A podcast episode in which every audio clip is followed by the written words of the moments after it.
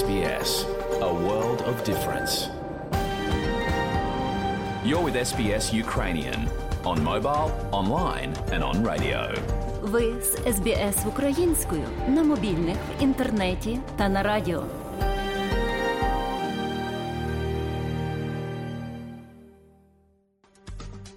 Щирі вітання усім, хто слухає українську програму Радіо СБС сьогодні, 12 січня 2023 року.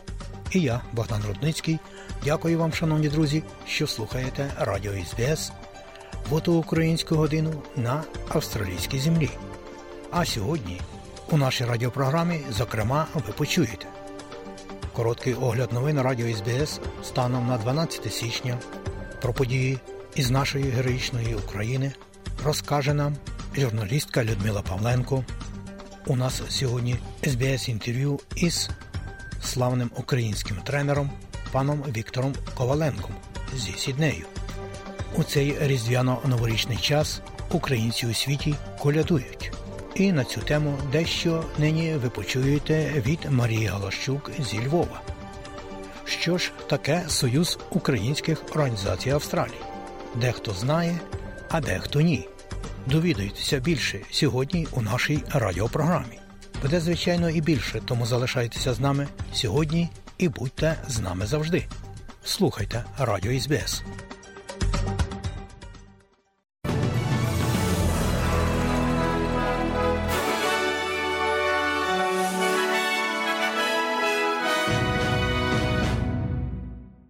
Доброго дня, шановні радіослухачі у студії Богдан Рудницький і новини Радіо СБС. А у цьому бюлетені, зокрема, сьогодні ви почуєте.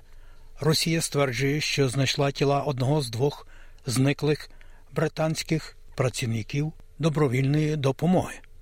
Прем'єр-міністр Ентоні Албанізі перебуває у Папуа Новій Гвінеї. Матільда оголошена командою господарем жіночого Кубка нації. І і теніс заради миру на підтримку України. Про це і більше слухайте далі.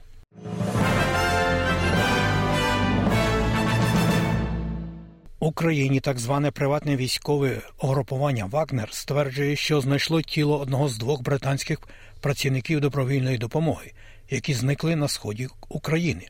Двоє чоловіків Ендрю Бехшоу та Крістофер Парі були оголошені українською поліцією зниклими безвісти в понеділок. Поліція повідомила, що пара виїхала з міста Краматорськ до міста Соледар минулої п'ятниці вранці і були оголошені зниклими безвісти в суботу ввечері. У заяві групи Вагнера відображено два паспорти з іменами зниклих безвісти чоловіків, і у ній йдеться, що цитую, сьогодні було знайдено тіло одного з них. Разом з ним були виявлені документи на обидвох британців. Кінець цитати. А речник Міністерства закордонних справ Британії повідомив, що уряд Британії підтримує сім'ї британських чоловіків, які зникли безвісти в Україні. А більше про події на наших рідних землях ви довідаєтеся, шановні друзі, в іншій частині нашої радіопрограми. Щонайменше п'ятеро людей загинули і ще понад 40 отримали поранення в результаті вибуху бомби біля Міністерства закордонних справ Афганістану. Так звана ісламська держава взяла на себе відповідальність за напад терориста-смертника в столиці Кабулі на міністерство, кероване талібами. Організація Об'єднаних Націй і кілька країн, включаючи Пакистан і Велику Британію, уже засудили цей напад. Прем'єр-міністр Ентоні Албанізі прибув до Папуа Нової Гвінеї, де зустрінеться зі своїм колегою для завершення двостороннього оборонного договору. Пан Албанізі стає першим австралійським прем'єр-міністром, який відвідав країну за більш ніж 4 роки, оскільки обидві країни мають підписати ключові документи, що завершує двосторонній пакт про безпеку.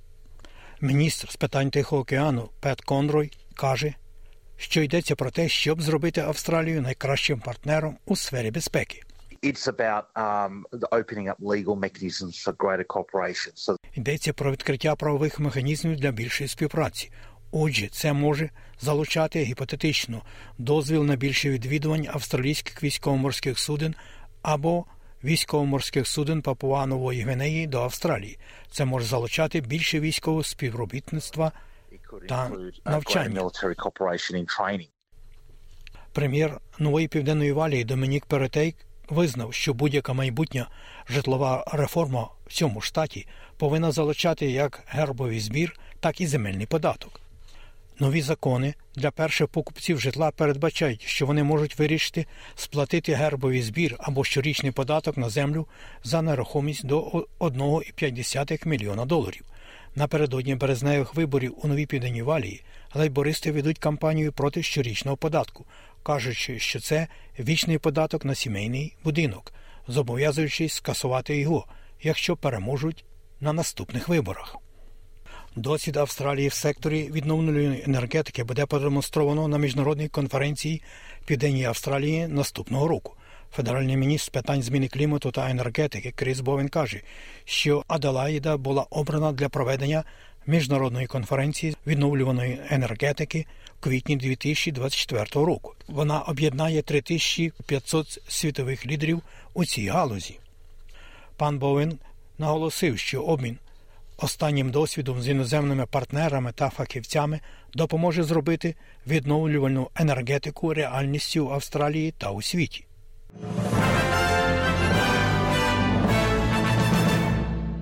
Легендарний гітарист Джеф Бек помер у віці 78 років.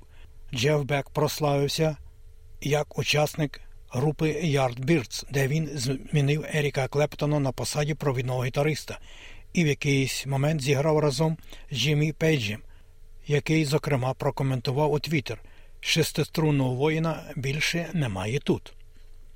А Мік Джаггер, відомий музикант, заявив, що цитую, ми втратили чудову людину і одного з найбільших гітаристів у світі. І у спорті Австралія була оголошена країною господарем жіночого турніру Кубка націй, який відбудеться в рамках підготовки до чемпіонату світу, починаючи з 20 липня. 11 січня у надвечір'я на головній тенісній арені Великого Мельбурна напередодні турніру Великого Шолома Australian Open 2023 відбувся благодійний захід Теніс заради миру на допомогу Україні. Теніс Австралія і Australian Open об'єднали тенісну спільноту для підтримки зусиль з надання гуманітарної допомоги у зв'язку з війною в Україні. Теніс заради миру це глобальна ініціатива, в якій беруть участь сім керівних органів тенісу. ЮНІСЕФ працює в Україні вже 25 років. Коли почалася ця велика родинна війна, ЮНІСЕФ зорганізував зусилля, щоб доставити допомогу дітям і сім'ям, чиє життя висіло і висить, як кажуть, на волосинці. Отже, ЮНІСЕФ закликає доєднатися до доброчинності. І якраз теніс заради миру долучився до цього.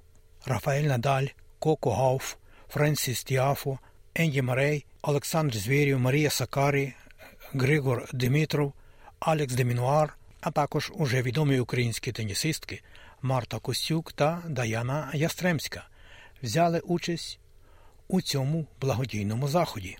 Також слід додати, що заповнена вщент Род Лейвер Арена гарячими оплесками зустрічала довголітніх тенісистів Леоніда Станіславського та Генрі Янга, яким відповідно 98 і 99 років.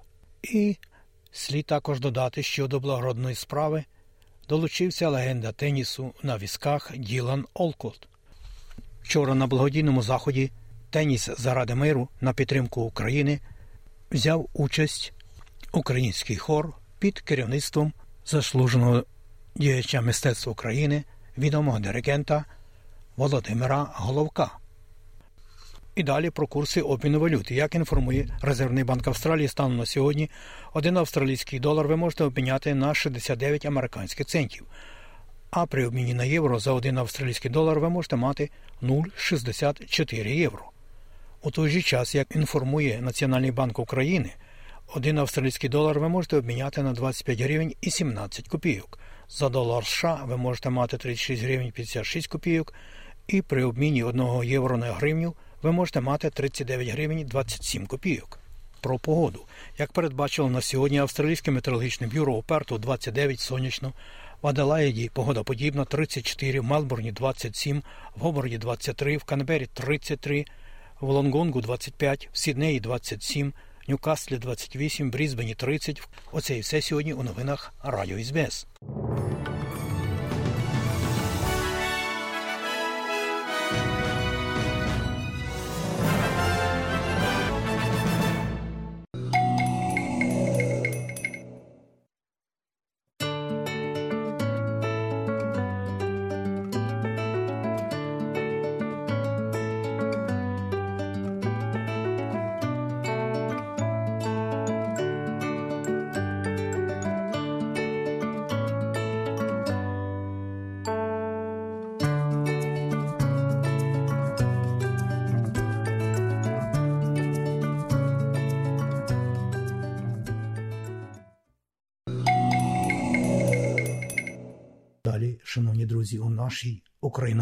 Радіопрограмі Вістки із рідних земель, з якими вас ознайомить сьогодні журналістка Людмила Павленко. З перших днів повномасштабного вторгнення Росії українці відчувають підтримку народів Польщі та Литви. За цю підтримку президент Володимир Зеленський подякував президентам двох країн Анджею Дуді та Гітаносу Науседі під час зустрічі з лідерами Польщі і Литви, що відбулася у Львові. Вони провели другий саміт Люблінського трикутника. У Львові президенти підписали декларацію Люблінського трикутника. Говорить президент України Володимир Зеленський. Звичайно, головну увагу сьогодні на переговорах ми приділили безпековим питанням. Я поінформував наших друзів щодо ситуації на передовій нашої держави, щодо приготувань Росії до нової ескалації на фронті. Ми знаємо до чого готуватись. Ми знаємо до чого готується держава-терорист. Ми будемо відповідати. Саме зараз робимо максимум, щоб будь-яка нова ескалація наблизила фінал держави-терорист. Сказав Володимир Зеленський. Одним з головних результатів зустрічі у Львові стала новина про те, що Польща передасть Україні роту танків Леопард у рамках міжнаціональної коаліції, говорить президент Польщі Анджей Дуда. Мова йде і про військову допомогу з території Польщі, Литви та інших країн для України для того, щоб надати допомогу нашим українським оборонцям, допомогти українським оборонцям у захисті своєї держави та завданні поразки у цій невиправданій жорстокій агресії е, Росії проти України. Бо від самого початку Польща дійсно відігравала дуже активну роль. Ми були першою країною, яка надала Україні надзвичайно великий спектр допомоги. Важкі бої за Соледар і Бахмут, що нині тривають на Донеччині, показують наскільки важливо посилити військову підтримку України у війні проти Росії. Про це заявив генеральний секретар НАТО Єнс Столтенберг. Він привітав останні заяви Сполучених Штатів Америки, Франції та Німеччини про те, що вони невдовзі передадуть бойові машини піхоти і легкі танки Україні, а також безпрецедентну підтримку усіх союзників. Останніми днями ми бачили запеклі бої довкола Бахмута та Соледара на сході України. Це показує ще раз сміливість українських військових, які воюють для захисту своєї батьківщини. Це також показує наскільки життєво важливо, що ми посилюємо нашу військову підтримку України. Наша підтримка створює реальну різницю на полі бою. У цей ключовий час війни ми повинні робити значно більше, значно швидше. У боях за Соледар тяжке поранення дістав напередодні десантник Дмитро Лінартович. У цивільному житті актор театру та кіно, музикант Дмитро, маючи військовий досвід після початку широкомасштабного вторгнення Росії, спочатку обороняв Київ, а згодом виконував бойові завдання на Донеччині. Вже після отримання поранення Лінартович звернувся до українців. Вітаю, друзі! Я український актор Дмитро Лінартович, військовослужбовець десантно-штурмових військ в Солидарі 300 Пам'ятайте, що ми на Богом даній землі нас ніколи не зламати. Ми перемагаємо.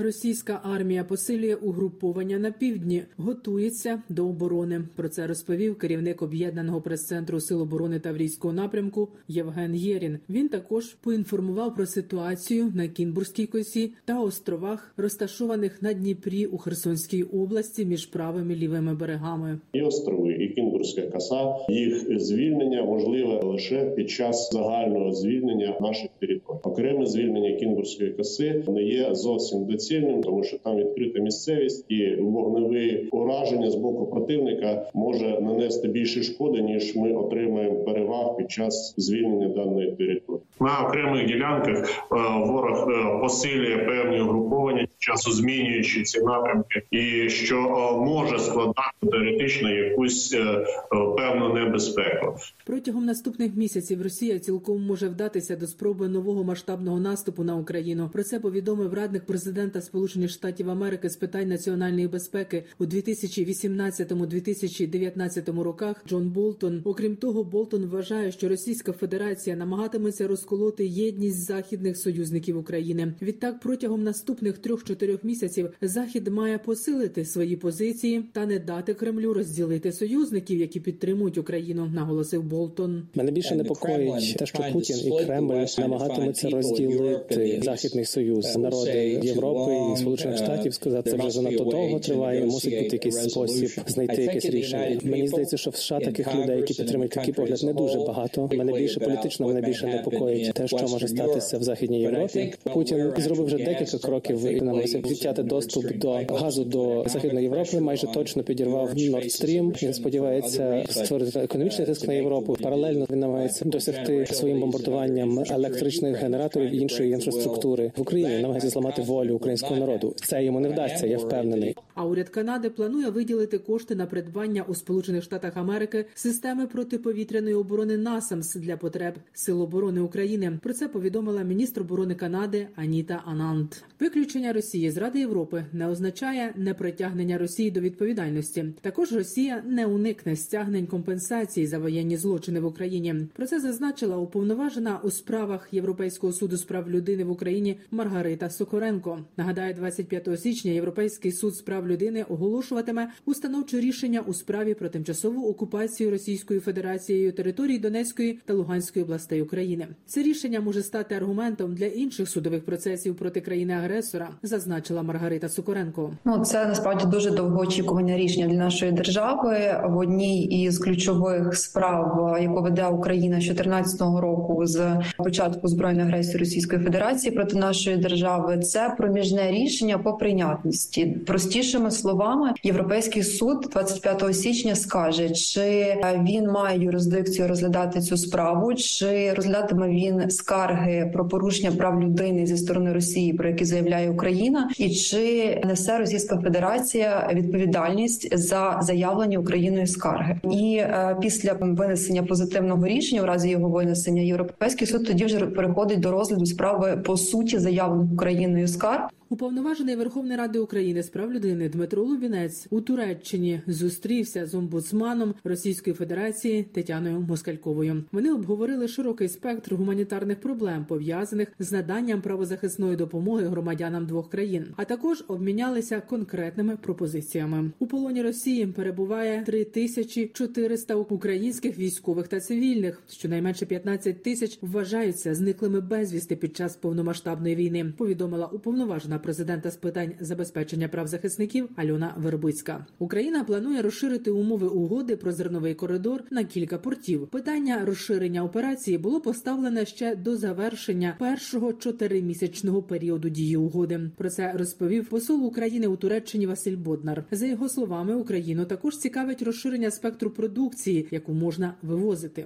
Нас цікавить розширення насамперед кількості портів, включення до цих портів насамперед Миколаєва і навколо нього портів, а також можливо пізніше портів Херсону. Ті порти, які буде звільнено, можливо пізніше і на інших зараз окупованих територіях України. Крім того, нас цікавить питання по розширенню спектру продукції, яку можна вивозити, починаючи від е, олії, металу і інших продуктів, які традиційно на експорт морським шляхом. Україні вже вдалося експортувати упродовж минулого року понад 50 мільйонів тонн зернових та олійних культур і продуктів їхньої переробки. Це перш за все саме завдяки зерновій угоді є набагато кращий показник ніж очікували, але він, звісно, є меншим ніж загалом міг би бути, бо в довоєнні часи у середньому щомісяця з України експортували від 6 до 7 мільйонів тонн зерна. Про це заявив перший заступник міністра аграрної політики та продовольства України Тарас Висоцький. Тому через війну минулого року Україна експортувала на 25% менше аграрної продукції ніж у 2021-му. Фактично дійсно є такий зараз мікс. Тому що є ще частково урожай попереднього року. Також вже майже зібраний весь крім кукурудзи урожай поточного року. Часто вони змішані. Наразі загрози втрати з точки зору псування мінімальні, в тому числі міжнародні партнери допомогли, відгукнулись на прохання України і було закуплено і роздано в кінці минулого року тимчасові засоби для зберігання зерна рукави, то фактично питання зберігання вирішено. Далі все залежатиме від е, успішності діяльності зернової ініціативи. Станом на сьогодні загальна сума коштів, необхідних для відновлення України, становить близько 110 мільярдів гривень. Про це повідомив прем'єр-міністр України Денис Шмигаль. Масштаби руйнувань колосальні йдеться про сотні мільярдів доларів втрат. Відповідно, програма відновлення України стане найбільшим проєктом відбудови з часів Другої світової війни. Ми вже визначили чотири ключові джерела її фінансування. По перше, конфісковані російські кошти. Уряд вже спрямував 17 мільярдів гривень конфіскованих коштів російських банків у бюджетний фонд ліквідації наслідків збройної агресії. Друге джерело фінансування це будуть безпосередньо кошти з державного бюджету. Цього року 35,5 мільярдів гривень так само підуть у фонд ліквідації наслідків збройної агресії за рахунок сплати НБУ частини свого прибутку. Третє джерело це кошти міжнародних партнерів. Четверте джерело це кошти донорів з усього світу, які зібрані на платформі United 24 Міжнародне агентство атомної енергії МАГАТЕ прийняло пропозицію України та відправить моніторингові місії на всі українські атомні електростанції. Про це розповів виконувач обов'язків голови Державної інспекції ядерного регулювання України Олег Кориков. За його словами, таку пропозицію направили для посилення ядерної безпеки України в умовах війни. Місії вестимуть моніторинг режиму безпеки на атомних електростанціях, а також вивчатимуть російські удари по енергосистемі України, які впливають на роботу атомних станцій. Людмила Павленко для Радіо СБС. І далі нагадуємо, що україномовна програма Радіо СБС щодня подає вістки з рідних земель та огляд новин бюлетеня СБС Радіо. Заходьте на нашу веб-сторінку www.sbs.com.au і також на нашу сторінку у Фейсбуці. Ви можете слухати наші радіопрограми також і через мобільні додатки App і Google Play. Слухайте Радіо СБС сьогодні і завжди.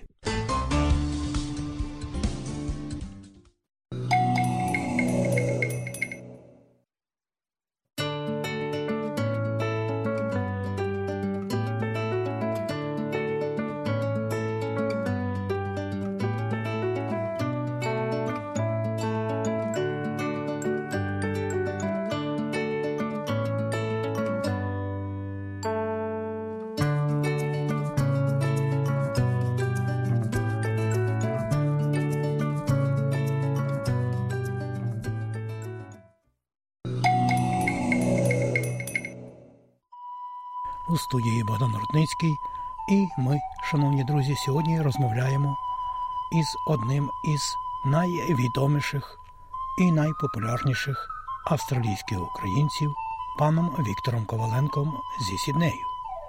Його заслуги відзначені найвищою нагородою орденом Австралії, і також за заслуги як тренера у вітрильному спорті його занесено до галереї спортивної слави Австралії.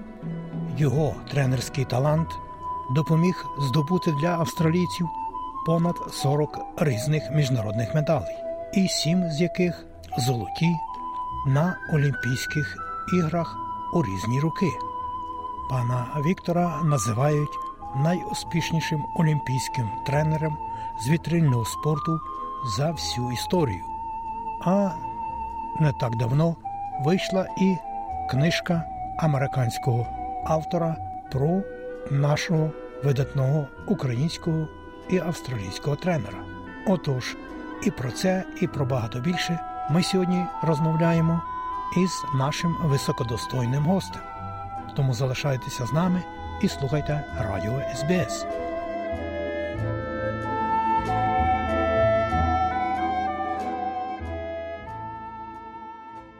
Пане Вікторе, вітаємо вас і, звичайно, бажаємо всього найкращого у році 2023. І отже, пане Вікторе, давайте задаємо 2022 рік, який був він для вас як для одного із числа найтитулованіших тренерів Австралії? Дякую. Він був такий двоякий. По-перше, був для мене такий переходний рік від мого безпосереднього тренерства олімпійського екіпажа, найкращого екіпажа в світі, до моєї нової ролі в спорті. Зараз моя нова роль то є мастер-тренер, то я тренер тренерів. Я треную тренерів, я треную а, наших тренерів в вітрильному спорті. Я допомагаю ще тренерам з інших видів спорту, які є в Австралійському інституті спорту. Наприклад, велосипедний коч, велосипедний тренер з Аделаїди. Його звуть Глен Оше. Він олімпійський тренер був в Токіо і зараз готує свою команду до Парижу, до Олімпійських ігор в Парижі. Я його ментор, я його наставник. І то в мене нова місія. Спочатку я робив моїх спортовців краще, ніж я в спорті, а зараз моя нова місія зробити тренерів, якими я працюю, краще, ніж я. Залишити слід в цьому світі, залишитись в людях, не в медалях, а в людях. І це моя нова місія. Я транзитний період, я дуже багато переосвідомлюю дуже багато передумую. І це по-перше. І по-друге, той рік, рік був такий тяжкий рік для нас, усіх, для українців. Початок війни. Це, це дуже тяжкий період був. Дуже тяжко було дивитись, як вони заходили до Києва, як вони були вже в Києві, як по ним стріляли з вікон, як їх там били. І навіть тоді, в перші дні війни, коли ми нічого не знали, що відбувається на землі України, ми твердо знали, Україну подолати неможливо. Неможливо. Незламність України це величезна її сила. І ми тоді вже були впевнені, що ми були, ми знали, що буде дуже тяжко. Ми думали, навіть буде ще тяжчіше, ніж зараз, що є. Підтримка світу була найвеличезніша, і то а, допомогло нам дуже. Наша незламність перемножена на підтримку всього світу, дає надзвичайні результати. Але ми сподіваємось, що наступний рік буде набагато краще. Ми сподіваємось, що наступний рік буде роком перемоги, великої перемоги. Всі сподіваються на мир, і всі бажають мені миру, всі багато моїх друзів бажають мені миру в наступному році. Я кажу, ні, ні, ні, не бажайте мені миру. Мир був і до того на Україні. Бажайте мені великої перемоги. То є, то є найважливіше. Дякую, пане Вікторе. Ось е, наступний рік буде роком десятиліття, коли вас внесли до слави спортивної Австралії як тренера у витрильному спорті. Ось скажіть, будь ласка, у цьому сенсі, і, зокрема, про книгу, яка про вас і яка здобула велику популярність, як кажуть. Чи у цій книзі було охоплено все із вашого довжелезного життєвого шляху і спортивної кар'єри? О, далеко ні, далеко ні. Як ви, як ви дуже правильно сказали, це книга про мене. Це не моя книга, не я її писав. Мені дзвонив той автор з Америки, Роджер Вон, і він мені дзвонив, задавав питання, потім приїздив сюди до Австралії, розмовляв зі мною в Америці ми зустрічалися, в Європі. І він написав книгу про мене. Він також розмовляв з усіма моїми друзями, спортсменами, з усіма. І я скажу, що а, там дуже багато він не розповів, і він хотів знати набагато більше за секрети в спорті, мабуть, але секрет один. Це бойовий дух, який я приніс з України, дух переможця, незламність і готовність до перемог. Це це було найважливіше. І ті люди, які змогли прочитати цю книгу між стрик, вони це бачили. А інші, мабуть, мабуть, ні. Але я вам скажу, що те, що не було, не попало в цю книгу, а не попало багато, то попаде фільм на Україні і в світі. Знімається ще фільм про вітринний спорт про мене. І в цьому фільмі буде набагато більше, але цей фільм трошки припинили знімати, бо актори, які, які спочатку була пандемія, і всі захворіли, а потім почалася війна, і актори, особливо провідний актор Олег Шульга, він зараз на фронті на самих передових ділянках. Один один автор на фронті в Бахмуті. І один з моїх спортсменів, спортовців, Артур Шутін, який був чемпіоном Радянського Союзу і чемпіоном України багаторазово, він теж зараз в передній лінії на Бахмуті. І тому цей фільм трошки припинили знімати. І так, то для мене була дуже велика пошана попасти на галерею слави австралійського спорту. Це дуже велика для мене. Я дуже пишаюсь. Це, будемо казати, визнання моєї місії. Я дуже пишаюсь цим. Але я ще пишаюся однією галереєю слави. Це українського спорту галереї слави. Це в Нью-Йорку. Я теж там, я як кажуть, попав туди. Попав ще в галерею класу 470, який я треную і спорту, вітринного спорту в Австралії. Але для мене галерея спорту українського спорту, Нью-Йорк, галерея спорту австралійського це є на найважливіші визнання. Дякую, пане Вікторе. Ось е, скажіть, будь ласка, де можна придбати книгу, якщо, може, е, знаєте е, у Сіднеї, зокрема? Дякую. У Сіднеї її можна отримати є такий shop, називається bookshop. Бот-бук. То є бот-бук. То є книжний такий магазин.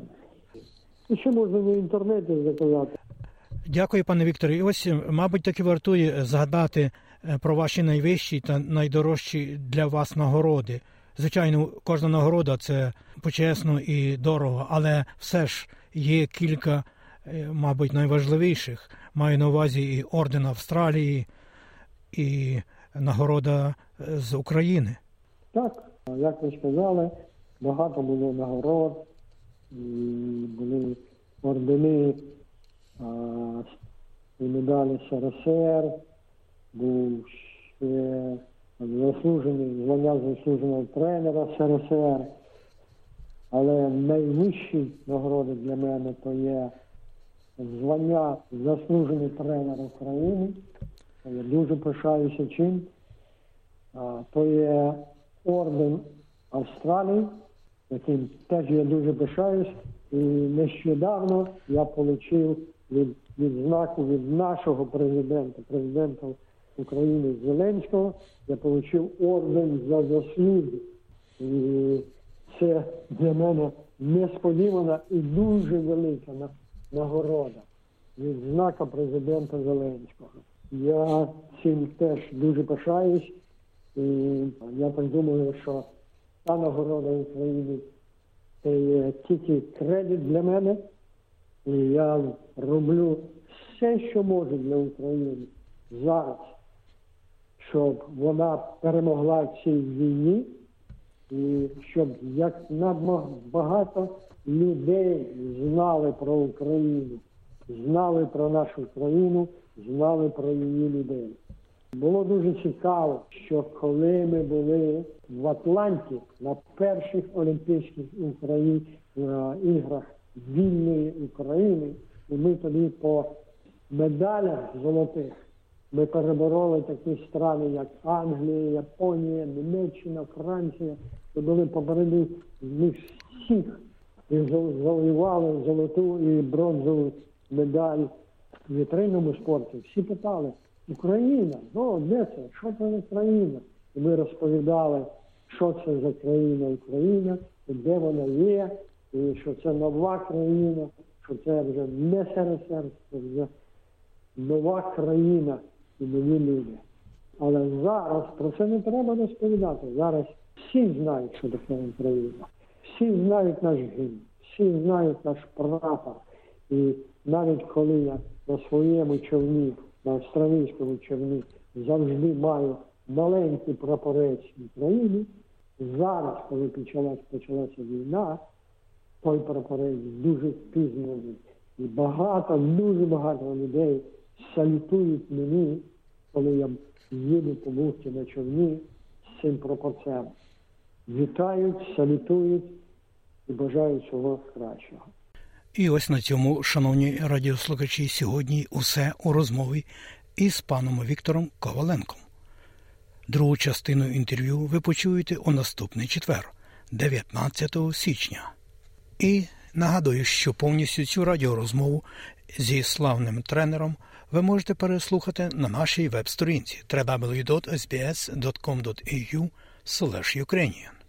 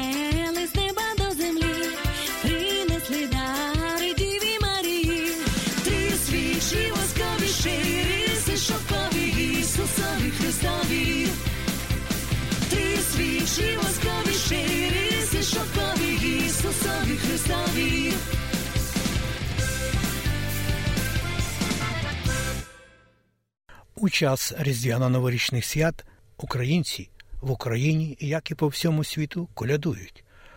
Ось далі дещо про колядування на Франківщині і розкаже нам Марія Галащук зі Львова. 14-й міжнародний фестиваль Коляда на Майзлях 2023 цьогоріч колядуватимуть маріупольці та бійці з фронту. З 8 до 14 січня 2023 року в Івано-Франківську відбуватиметься міжнародний різдвяний фестиваль Коляда на Майзлях. Колядуватимуть колективи з України та з-за кордону, хор за участі вимушених переселенців і бійців з передової. Патріотичні і традиційні колядки лунатимуть наживо у прямому етері та з екранів телевізорів. Про це повідомляє Суспільне Івано-Франківськ. Фестиваль Коляда на Майслях існує з 2010 року при монастирі Царя Христа отців Василіан Української греко-католицької церкви. Статус міжнародного отримав у 2018 році, а у 2022 році внесений до переліку нематеріальної культурної спадщини України. Внесення коляди на майслях до переліку нематеріальної культурної спадщини України додало фестивалю нового сенсу, каже отець Артемій Новіцький. Спадщина, власне, найцінніша нематеріальна, аніж матеріальна. Бо матеріальна дуже часто має термін в лапках придатності. Будинок ми його зберігаємо, але ми знаємо, що він не вічний. А нематеріальна це спадщина, яку можна формувати, змінювати, будувати. Тобто вона розвивається, вона як живий організм. Коляда це є одна із не тільки традицій, але коляда це свого роду душа народу. Наш народ любить співати. І в часі різдвяних свят ці співи називаються колядками. Ми їх переживаємо. І тому це великий скарб, який ми маємо. Тому, можливо, той скарб не тільки наш, напевно, його треба поширювати і на весь світ. Це є нематеріальна спадщина всього людства. Тобто рідко які народи мають такий скарб. І тому те, що він був оцінений внесений до цього списку, дає нам знову також поле для розвитку, для поширення цієї коляди. І, власне, він внесений як найкраща практика.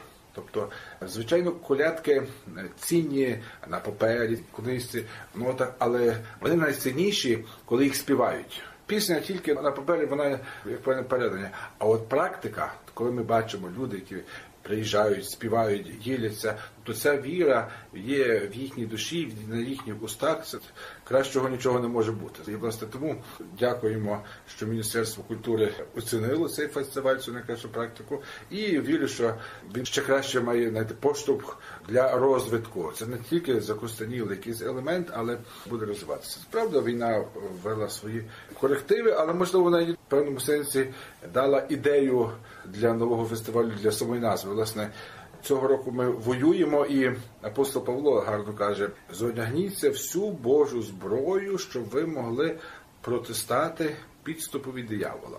Адже наша боротьба не з тілом і кров'ю, не з началами, з владами, а зі світовими правителями темряви, з піднебесними духами злоби. Візьміть усю зброю, щоб ви могли дати опір у день зла.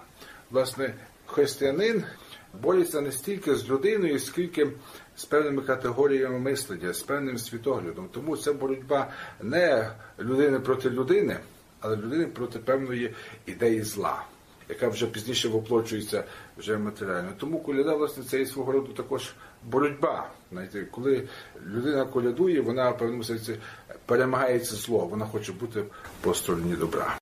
Ініціаторка та співорганізаторка фестивалю Коляда на Майзлях Любов Терлецька додає: насправді, так як поглянути на весь перелік нашої спадщини нематеріальної, то власне як фестиваль ми є вперше як краща практика збереження певного такого елементу так нематеріальної культурної спадщини. І власне цим елементом якраз є коляда. А фестиваль як, як краща практика, щоб цей елемент не пішов у забуття, щоб він далі продовжував і мав життя. Ну і власне цей такий не те, що статус, але це певне такі зобов'язання для нас, тому що воно нас ще більше спонукало. Ми дуже багато працювали впродовж літа над тим, щоб розробити певну стратегію, тому що ну ми фестиваль від фестивалю ми собі проводили його так, як звично, так але тепер перед нами постало завдання побачити цю стратегію наперед на декілька років, як ми це бачимо, як він мав би розвиватися, і це нас ну трошки спонукало ще більш активніше продумати ці речі для нас самих. Ну це є також дуже велика відповідальність і, скажімо, обов'язок якийсь такий, що ми не маємо права занедбати цей фестиваль. і Фестиваль має продовжувати своє життя через будь-які обставини, але також і певне дає таке якесь відкриття для світу, поширення інформації про цей фестиваль. Скажімо, через це визнання більше вже довідалося, більша аудиторія вже довідалася власне про наш міжнародний фестиваль, і про нього знають у цілому світі і е, зголошуються, і навіть е, ну самі е, чи телефонуючи пишуть чи до отця, чи до нас, до організаторів, про те, щоб хочуть взяти участь у фестивалі, як не цього року, то наступного року. Тобто воно відкриває певні можливості для нас, е, розширює географію нашого фестивалю. 14-й міжнародний фестиваль Коляда на Майзлях особливий, позначений війною і окупацією нашої держави. Ми багато вже прожили різних часів. Пережили часи на наших землях атеїзму, які закривали храми, які не давали можливості ні колядувати, ні молитися. А ми це робили. Я пам'ятаю тому, що завжди був святвечір, завжди була коляда, хоч вона була заборонена. Коляда у нас завжди була, і вона є, і вона має бути на майбутнє. Коляда це є молитва. І тому до Всевишнього Господа ми її присвячуємо для того, для перемоги для України. Говорить архієпископ і митрополит Івано-Франківський Кир Володимир Війтишин. Коляда на Майслях 2023 розпочнеться у храмі Царя Христа, повідомляє Любов Терлецька. Цього року коляда на Майзлях теж відбуватиметься попри всі труднощі і складності нашого часу і виклики нашого часу. І триватиме фестиваль з 8 до 14 січня. І завершуватиметься фестиваль гала-концертом вибраних колективів і таким, як завжди, урочистим спільним колядуванням.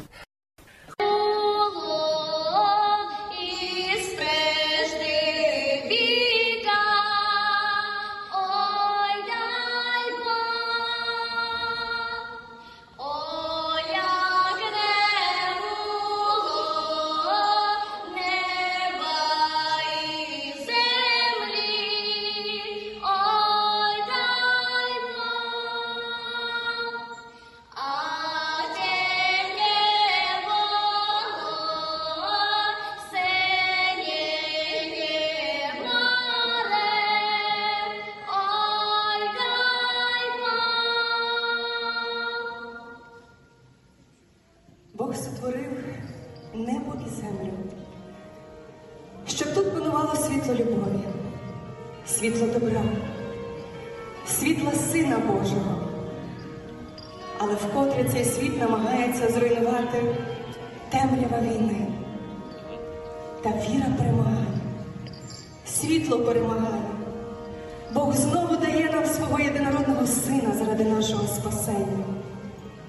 Сьогодні Ісус народжується не в яслах, у печері бліндажі, спалений бантами, при окопній свічі, скупаний талою сніговою водою і готовий вести своє військо проти легіонів. Звізда провідна над нами. Марія Галащук для СБС українською.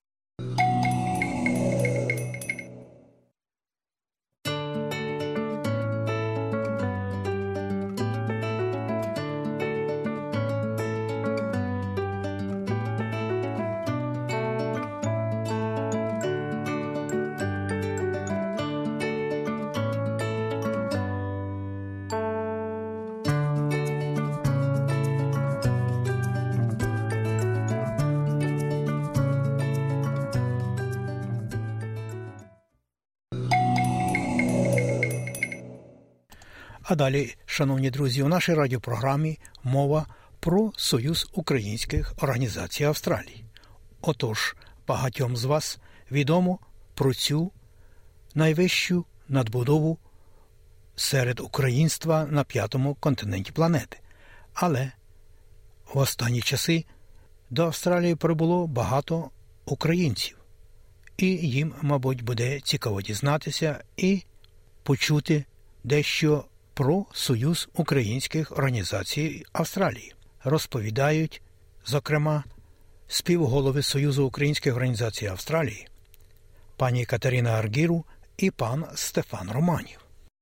Союз українських організацій Австралії голос австралійських українців.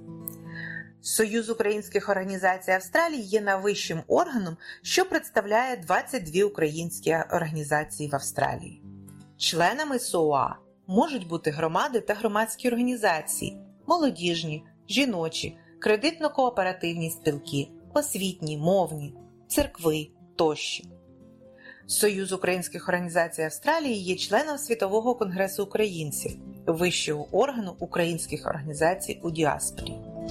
СУА сприяє та розвиває соціальну згуртованість, щоб формувати і просувати позитивний імідж української громади в австралійському суспільстві. Основними завданнями організації є представляти українську громаду та її інтереси у всіх сферах політичного, громадського та суспільного життя, заохочувати її членів зберігати релігію, українську мову, культуру та традиції, будучи активними членами австралійської громади як такої, підтримувати тісні зв'язки з Україною. За більш ніж 70 років поселення в Австралії громада зміцніла і згуртувалася. У 1950 році було засновано об'єднання українців в Австралії як представницький орган для всіх українських організацій в Австралії. А вже в грудні 1953 року його було перейменовано на Союз українських організацій Австралії. Сьогодні діяльність СОА здійснюється через відповідну структуру. З'їзд СОА це чергові або позачергові збори делегатів членів СОА, який наділений вищим повноваженнями, визначеними статутом. Управління СОА здійснює виконавчий орган управа, до складу якої входять члени, які опираються з'їздом строком на три роки. Робота членів управи визначається ключовими завданнями, що стоять перед організацією. Аудиторську перевірку фінансової діяльності СОО, його активів і зобов'язань здійснює аудиторська комісія. У складі СОА також утворюється арбітражна комісія як незалежний орган для вирішення спорів всередині організації. Про основні завдання підсумки, виклики, які стоять перед Союзом українських організацій Австралії сьогодні, та про плани на майбутнє розповідають співголови СУА. Основна мета це є представити українців в Австралії і підтримати Україну. Союз українських організацій Австралії об'єднує українців Австралії. Союз українських організацій Австралії репрезентує українську громаду в Австралії. Союз українських організацій Австралії також є членом світової мережі світового конгресу українців. Світовий конгрес українців також ініціює деякі акції, де значить, Союз українських організацій бере участь. Але сама організація тут в Австралії має 22 члени. Ті члени вони репрезентують різні галузі нашого громадського життя, і нашим обов'язком є, щоб все це об'єднати, виготовити пріоритети і працювати до збереження української ідентичності тут. Ця війна, наша ціла увага є звернена, щоб допомогти Україні в першій мірі. А що це значить допомогти Україні? Очевидно, це є лобіювання австралійського уряду, щоб австралійський уряд допомагання наших ново переселенців, щоб щоб їм допомогти.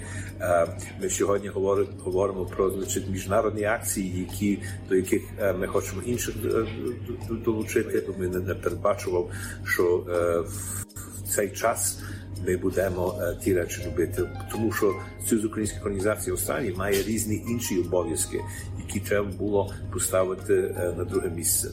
Тому війна цілком змінила, але найважніше, я думаю, що ця війна, якщо щось доброго з того можна сказати, є те, що вона об'єднала українців в Австралії. І сьогодні я думаю, що це потужна сила. Є різні покоління, які беруть участь в різних акціях. Знову це є можливість, щоб об'єднати. І ми тепер молимося, щоб ця війна закінчилася. Але коли вона закінчиться і ми переможемо, щоб всі ті, які активно беруть участь, тепер щоб вони залишилися в ті в тих громадських структурах. Що наша робота кардинально змінилася. Якщо подивитися до війни, ми більше займалися культурними мистецькими питаннями.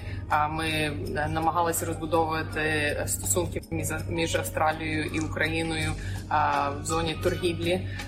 То ті питання, на жаль, пішли на другий план, і саме перше, я би сказала, це є підтримка переміщених осіб, лобіювати і закликати австралійський уряд, щоб австралійський уряд підтримував Україну на рівні військової допомоги, гуманітарної, медичної.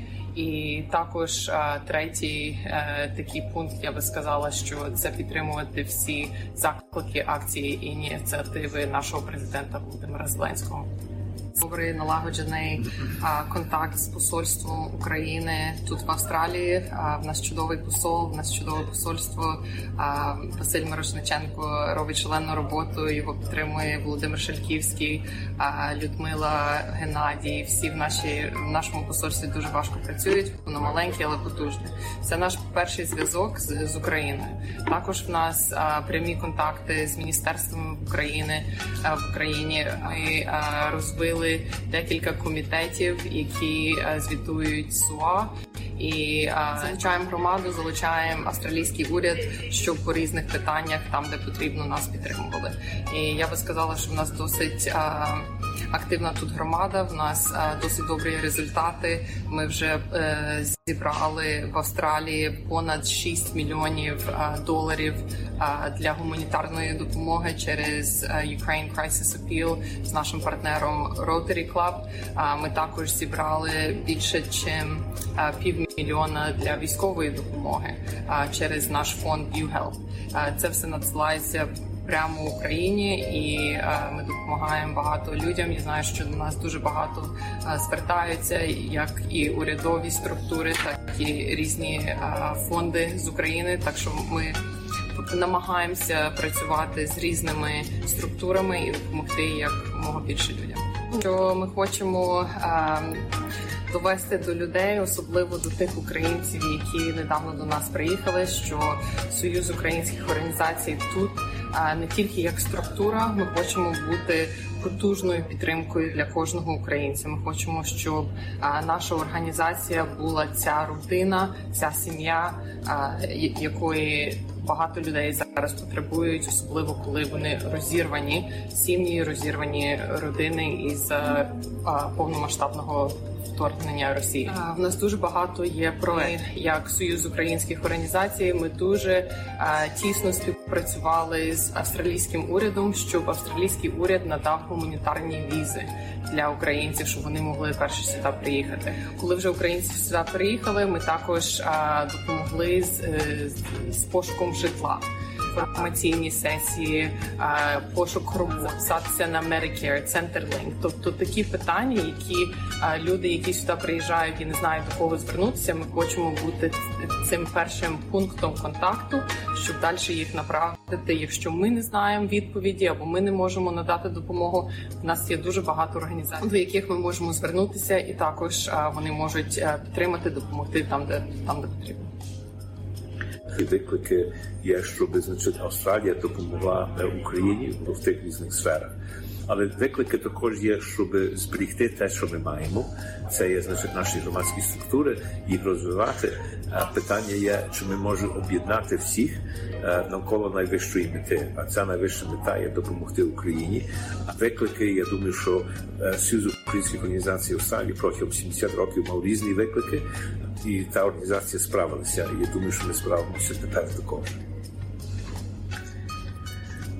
Організації має свою історію, 70-літну історію, і думаю, вона ця структура себе оправдала. Знаєте, ми повинні бути творчими. Ми не повинні стояти на місці, і обставини будуть дещо диктувати. І ми закликаємо до наших, значить, наше суспільство. Думайте про різні структури, які можуть сьогодні допомогти. Ми створили, наприклад, торговельну палату. Можливо, нам треба щось створити по рідній культури. Можливо, ми маємо культурну мистецьку діяльність, але чи ми маємо якусь структуру, яка би об'єднувала е, всіх? Колись вона була. Тому деякі структури, які відійшли, мені здається, що з часом вони відновляться, і мені здається, такі речі, як культура, і література, і мистецтво. Що ми побачимо, що будуть додаткові, і я думаю, що це буде дуже важливе для СУА. Коли мене обрали в структуру СУА три з половиною роки тому, то в мене була одна обіцянка, яку я дала. І це щоб обновити нашу громаду і долучити більше молодих людей, активних людей. Я думаю, що на сьогоднішній день в нас є певні успіхи, але ще багато праці попереду. Так що будемо залучати більше активних людей, щоб вони допомагали розбудовувати нашу громаду, щоб вони долучалися з різними ідеями. І будемо це втілювати. Так що працюємо далі.